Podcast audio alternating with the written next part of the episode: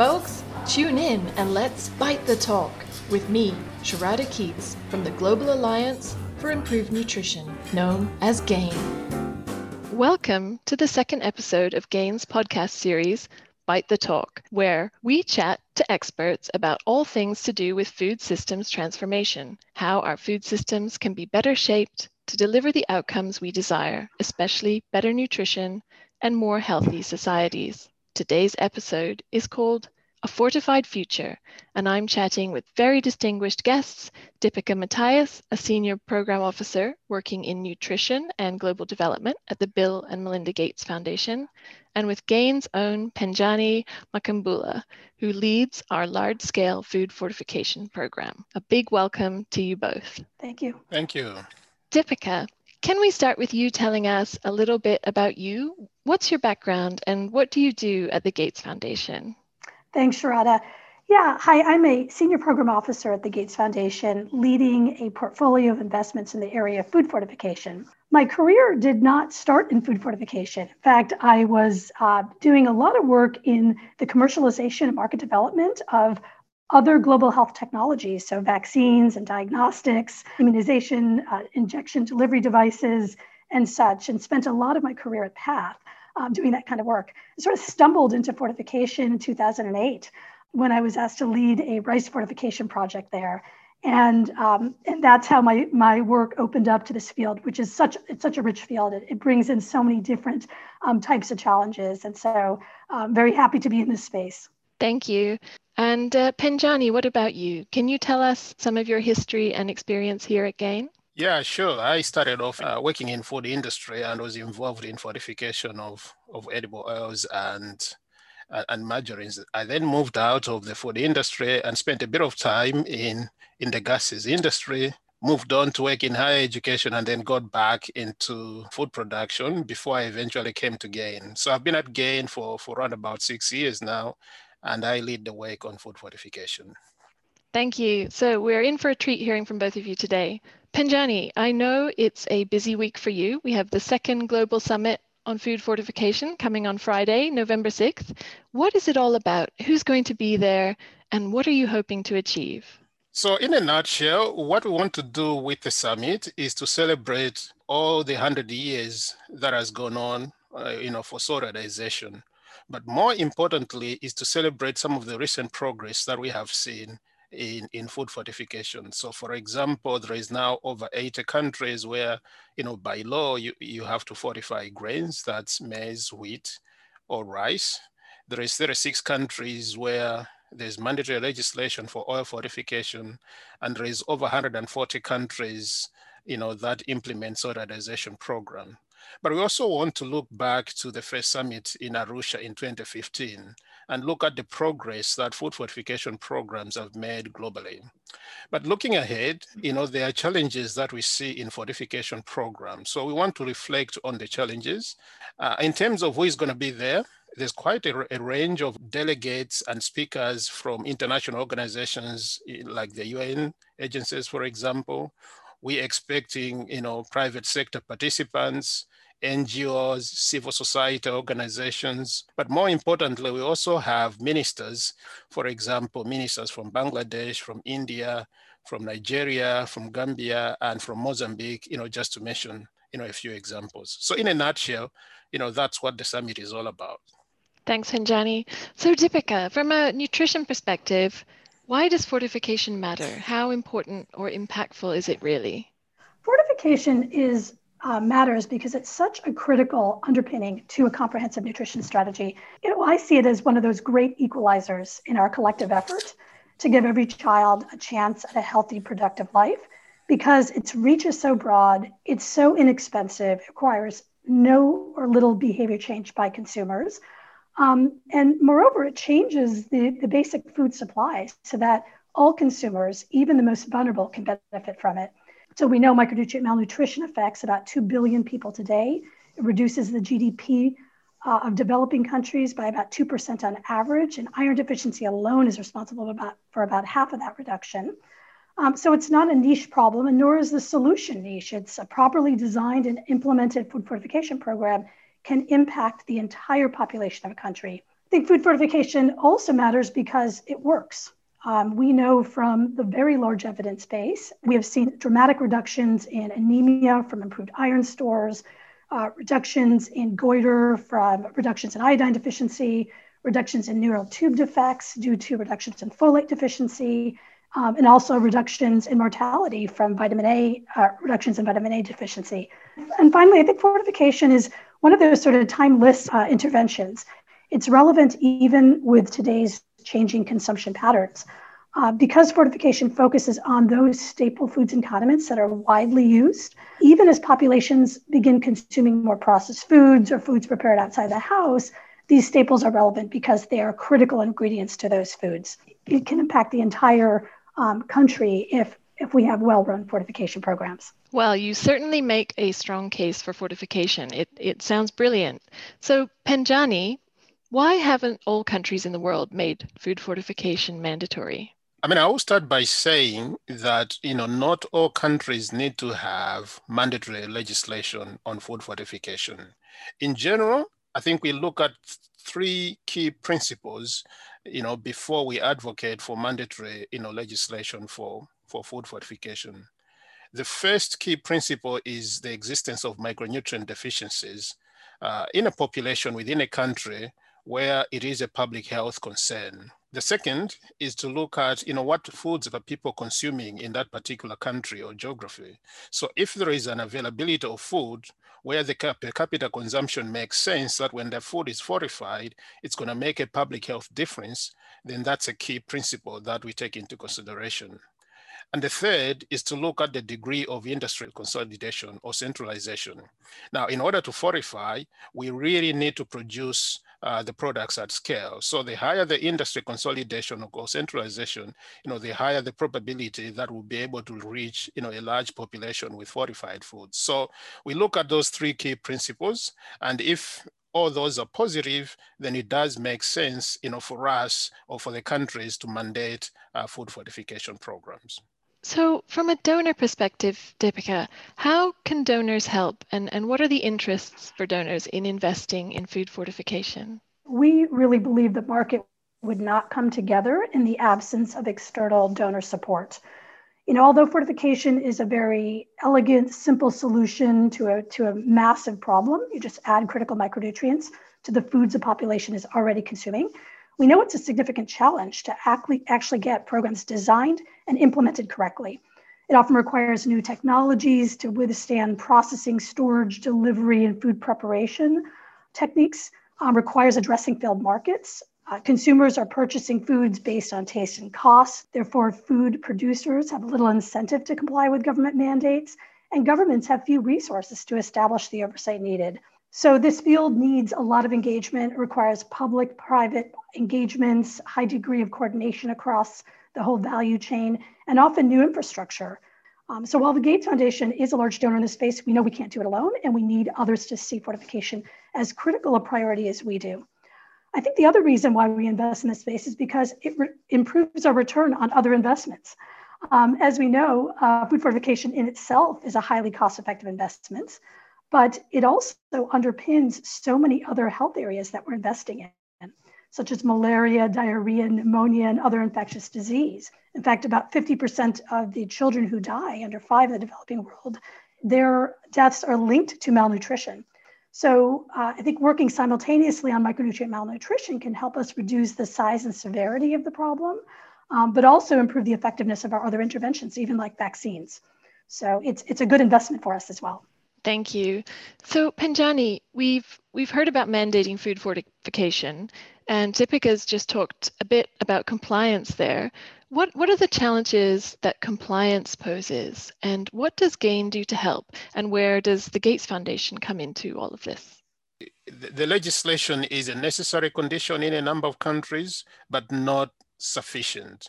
So there are quite a number of things that we look at for a food fortification program to become compliant. Particularly most important is to ensure that the quality of premix is of an acceptable standard. And then secondly is also the availability of premix itself. So premix production is concentrated in a few countries or areas around the world. So in Asia, typically in China and India, in Europe and, and in North America. So a lot of the countries, predominantly in Africa and Asia, import vitamin and mineral premix.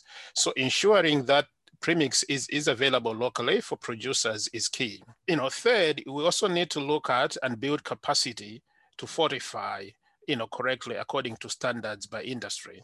But lastly, but not least, is also the ability of governments to be able to, to monitor and enforce the fortification standards. So what you need is a level playing field for industry that they're all fortifying and you know playing by the rules of the game. Because otherwise, if one company is fortifying and the other one is not, it's not fair to those that are fortifying. So we do provide technical assistance you know, to do with capacity for both industry and government, but also provide support to, to governments towards ensuring that there is a level playing field and a, an enabling environment for industries, you know, to fortify. So you asked the question about the Gates Foundation in terms of where do they come in. So Gates Foundation has been, you know, quite generous in terms of providing resources, uh, you know, for countries to kickstart fortification programs or to scale up, you know, fortification programs. They can take you know some some risks. So you know they can invest in research and development they can try out new systems or new business models but they have the flexibility to be able to do that and that's where they've also been particularly helpful uh, in food fortification programs. That's fascinating Penjani dipika what do you say to people who say fortification isn't part of a healthy diet. Fortification is just an excuse for the purveyors of ultra processed foods that are high in fat and salt and sugar, full of unhealthy things, to pretend that the food that they're providing is healthy, to con the customers. How would you respond to those kinds of arguments? Well, I mean, number one, I would separate those issues. Um, the fact that some food manufacturers might inappropriately use fortification to compensate for higher fat, salt, or sugar content should not detract from the fact or the intended purpose of fortification, which is co- to cost effectively bridge dietary gaps in micronutrient intake, particularly for vulnerable consumers. Today, I actually think the scenario of uh, manufacturers using fortification or misusing fortification is probably small. Um, for the populations that we're most interested in serving, Many of them live in rural areas where they don't have access to those sort of processed foods or um, populations that, that do maybe live in urban areas but don't have access from a standpoint of affordability. Um, most of the populations are purchasing the staple foods and condiments that are fortified and directly using them in the home and cooking in the home.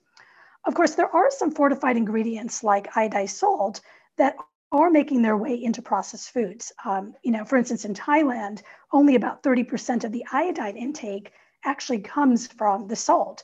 Um, the rest is coming from processed foods, so seasoning powders and meatballs and all sorts of other, um, you know, processed foods. So I think, you know, this is not inherently bad. This is just something we need to watch out for, and the mis- misuses essentially of fortification to compensate for other issues. I think other interventions are needed to reduce the consumption of, of fat, salt, and sugar. Um, and those, you know, need to come through regulations, taxations, and, and taxation and other kinds of interventions. Thank you. That's very clear. So, Penjani, let's talk rice. Rice fortification is an emerging opportunity, but at last count, it was only mandatory in seven countries. So, why don't more countries fortify rice if it's such a great thing to do? Um, and why should they? Why should they be looking into it? I mean, I guess there's been quite a number of reasons why rice fortification has been slow, you know, to take off. I think the first has been around the technology to do with, with rice fortification. So you typically can fortify rice in three ways by mixing the vitamin and minerals uh, with rice. So essentially you, you, you're mixing a powder with rice or by coating uh, a vitamin and mineral premix into the rice. I mean, in both cases, depending in which part of the world you are, for some people will wash, you know, their rice, uh, and therefore you may lose, you know, the vitamin and minerals. Eh, but a more preferable way of fortifying rice is, is the use of fortified rice kernels. And essentially what you do is you mill the rice and, you know, mix it with vitamin and minerals and through an extruder produce you know, kernels that look like, you know, rice. So you essentially blend the fortified rice kernels with the rice itself. So that's you know, perhaps the way, you know, going forward. Now, one of the challenges has been, you know, more local availability for fortified, you know, rice kernels. There is need for more investment around, you know, local production and regional production for fortified rice kernels. But also the other challenge on rice has been in a number of countries, particularly in Africa and Asia, has been the fragmented nature of, of, of the rice industry. So you have large numbers of small, small scale producers. But over time, you know, there is industry consolidation happening, you know, throughout Africa, particularly in West Africa where the rice consumption is high and, and, and in Asia as well. So, you know, the ability to be able to produce now fortified rice kernels plus the industry consolidation makes rice fortification much more feasible than what it was in the past. But also what we need in most countries is for governments to be able to move forward and put together standards that industry can use to fortify rice, but also for governments to move in and, and, integrate rice into social safety net programs. So some other countries are already leading the way on this. So India, for example, and Bangladesh, who have you know, social safety net programs, they are now progressively, you know, integrating fortified rice uh, in the food basket. Dipika, you're, um, you're into innovation at the Gates Foundation. What innovative solutions do we need to improve fortification? I think some of the uh, largest opportunities for impact um, in innovation are in how we design programs and how we execute programs. We know that we are not designing programs effectively. In fact, we're not designing them to really fill the gap between the micronutrient intake through the diet and the RDI, so recommend daily intake. So we need better ways to set standards. What sort of data and modeling innovations can we bring to bear to really design the most appropriate fortification programs so they're set at the right levels? We're choosing the right vehicles, number one, and we're setting the fortificants at the right levels to really make an impact in the population. I do think there's other sort of innovation that comes along with that. So um, beyond the modeling and data innovations, um, we do need uh, supportive legislation to ensure that those standards are met and, and also you know, moving from voluntary to mandatory. Um, we have provided a lot of technical assistance to mills and labs and government regulators and other major stakeholders around the world to improve compliance, but yet we're still at substandard compliance.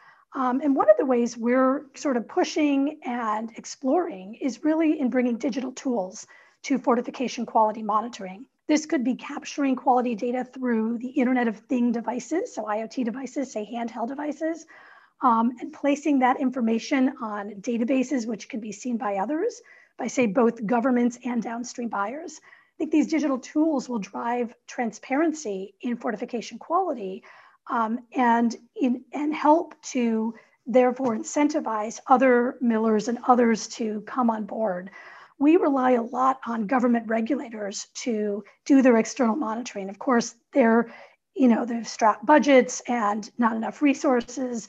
Um, and so the whole system collapses. So I think, you know, the use of digital tools can really shift reliance on the government to collect the data, shift that to industry instead. I think the, the third benefit of having digital tools um, available is that we can potentially extend fortification to more fragmented small and medium sized enterprises which have typically been written off of fortification programs, yet they're so critical to our effort to reach nutritionally vulnerable consumers. So I do think that we need to um, do a lot more in the area of digitization. And then the other domains, product innovations, I think there's you know, certainly areas we can improve around iron innovation, um, addressing some of the sensory challenges of soluble forms, bioavailability of non-soluble forms. These can all improve our ability to reach consumers for these critical micronutrients.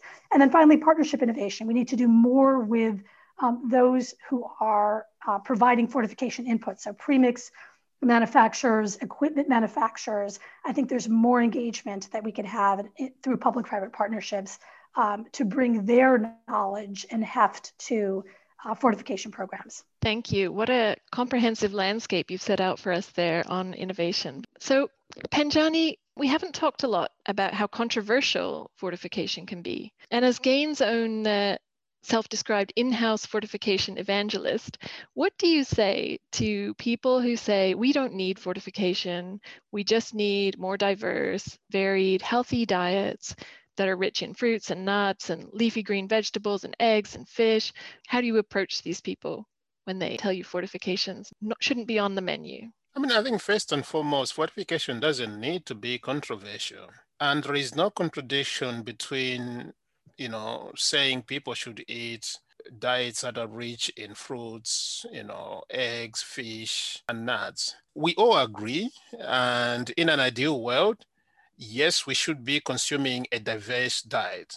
But we all know in the real world, not everybody has access to, you know, fresh and nutritious foods like eggs and fish. And that's particularly because cost is a key factor. So we know millions and millions of people rely on consuming energy dense diets, you know, mostly from maize, wheat, rice, you know, you know, products like those. So the question then becomes, you know, what do you do in that situation? So ensuring that you're fortifying foods that they are regularly eating on a daily basis actually helps us all to ensure that they are getting their micronutrient intake. So as I say, it doesn't need to be controversial. In an ideal world, yes, we should all be you know, consuming diverse foods, and that's what we promote as a gold standard. But we live in the real world, and we got to solve the problems you know, in the here and now. Thank you, Penjani. Talking about um, diverse diets, and um, thinking about other ways we might get our micronutrients. Something that hasn't really come up um, in our conversation yet is biofortification. So Dipika, how, how do you feel about the potential of biofortification and how does it fit into the wider fortification agenda from your perspective? So um, the Gates Foundation has had a long history in the investment of, of biofortified crops. We've had good success with vitamin A, iron, and zinc. And I don't think the benefits of biofortification are limited to subsistence farming. I think at one point there was some thought about, well, maybe biofortification is more for um, those who don't purchase foods on the markets, um, and fortification is for those who do. But I do think biofortification can work hand in hand with fortification and has many benefits. Um, for instance, if we have more biofortified crops, it could lower the levels and the cost of adding fortificants at the point of processing. Um, you can add back micronutrients that might be stripped out during the processing of the cereals. Um, but you know, nothing happens in our field overnight. And so, you know, even today where we're seeing areas where biofortified crops are being introduced are not necessarily the areas where we see active fortification programs. but one day we'll get to that convergence. And I think they're very complementary interventions. And, and governments will need to ensure that they're setting their fortification standards appropriately, given baseline levels of zinc, iron, vitamin A, and other micronutrients that are coming directly from the crops. Um, in the meantime, we continue to advance these very important uh, interventions, um, but I do see them as very complementary. Thank you. It's just been so fascinating um, talking with you both. Just to finish on a less serious note, a question that we like to pose to all the guests on Bite the Talk is what is your comfort food? Dipika, can you just choose one? My comfort food is cheese in any form. That sounds amazing. And Penjani, what is it for you? Barbecue fish.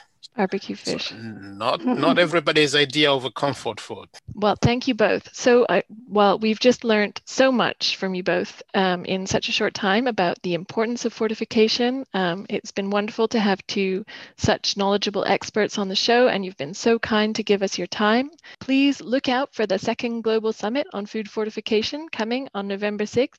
And thank you, Dipika, and thank you, Penjani, for your time today. Thank you, Sharada. Thank you, Sharada. All right, everyone. Eat healthy, stay safe, and wear a mask.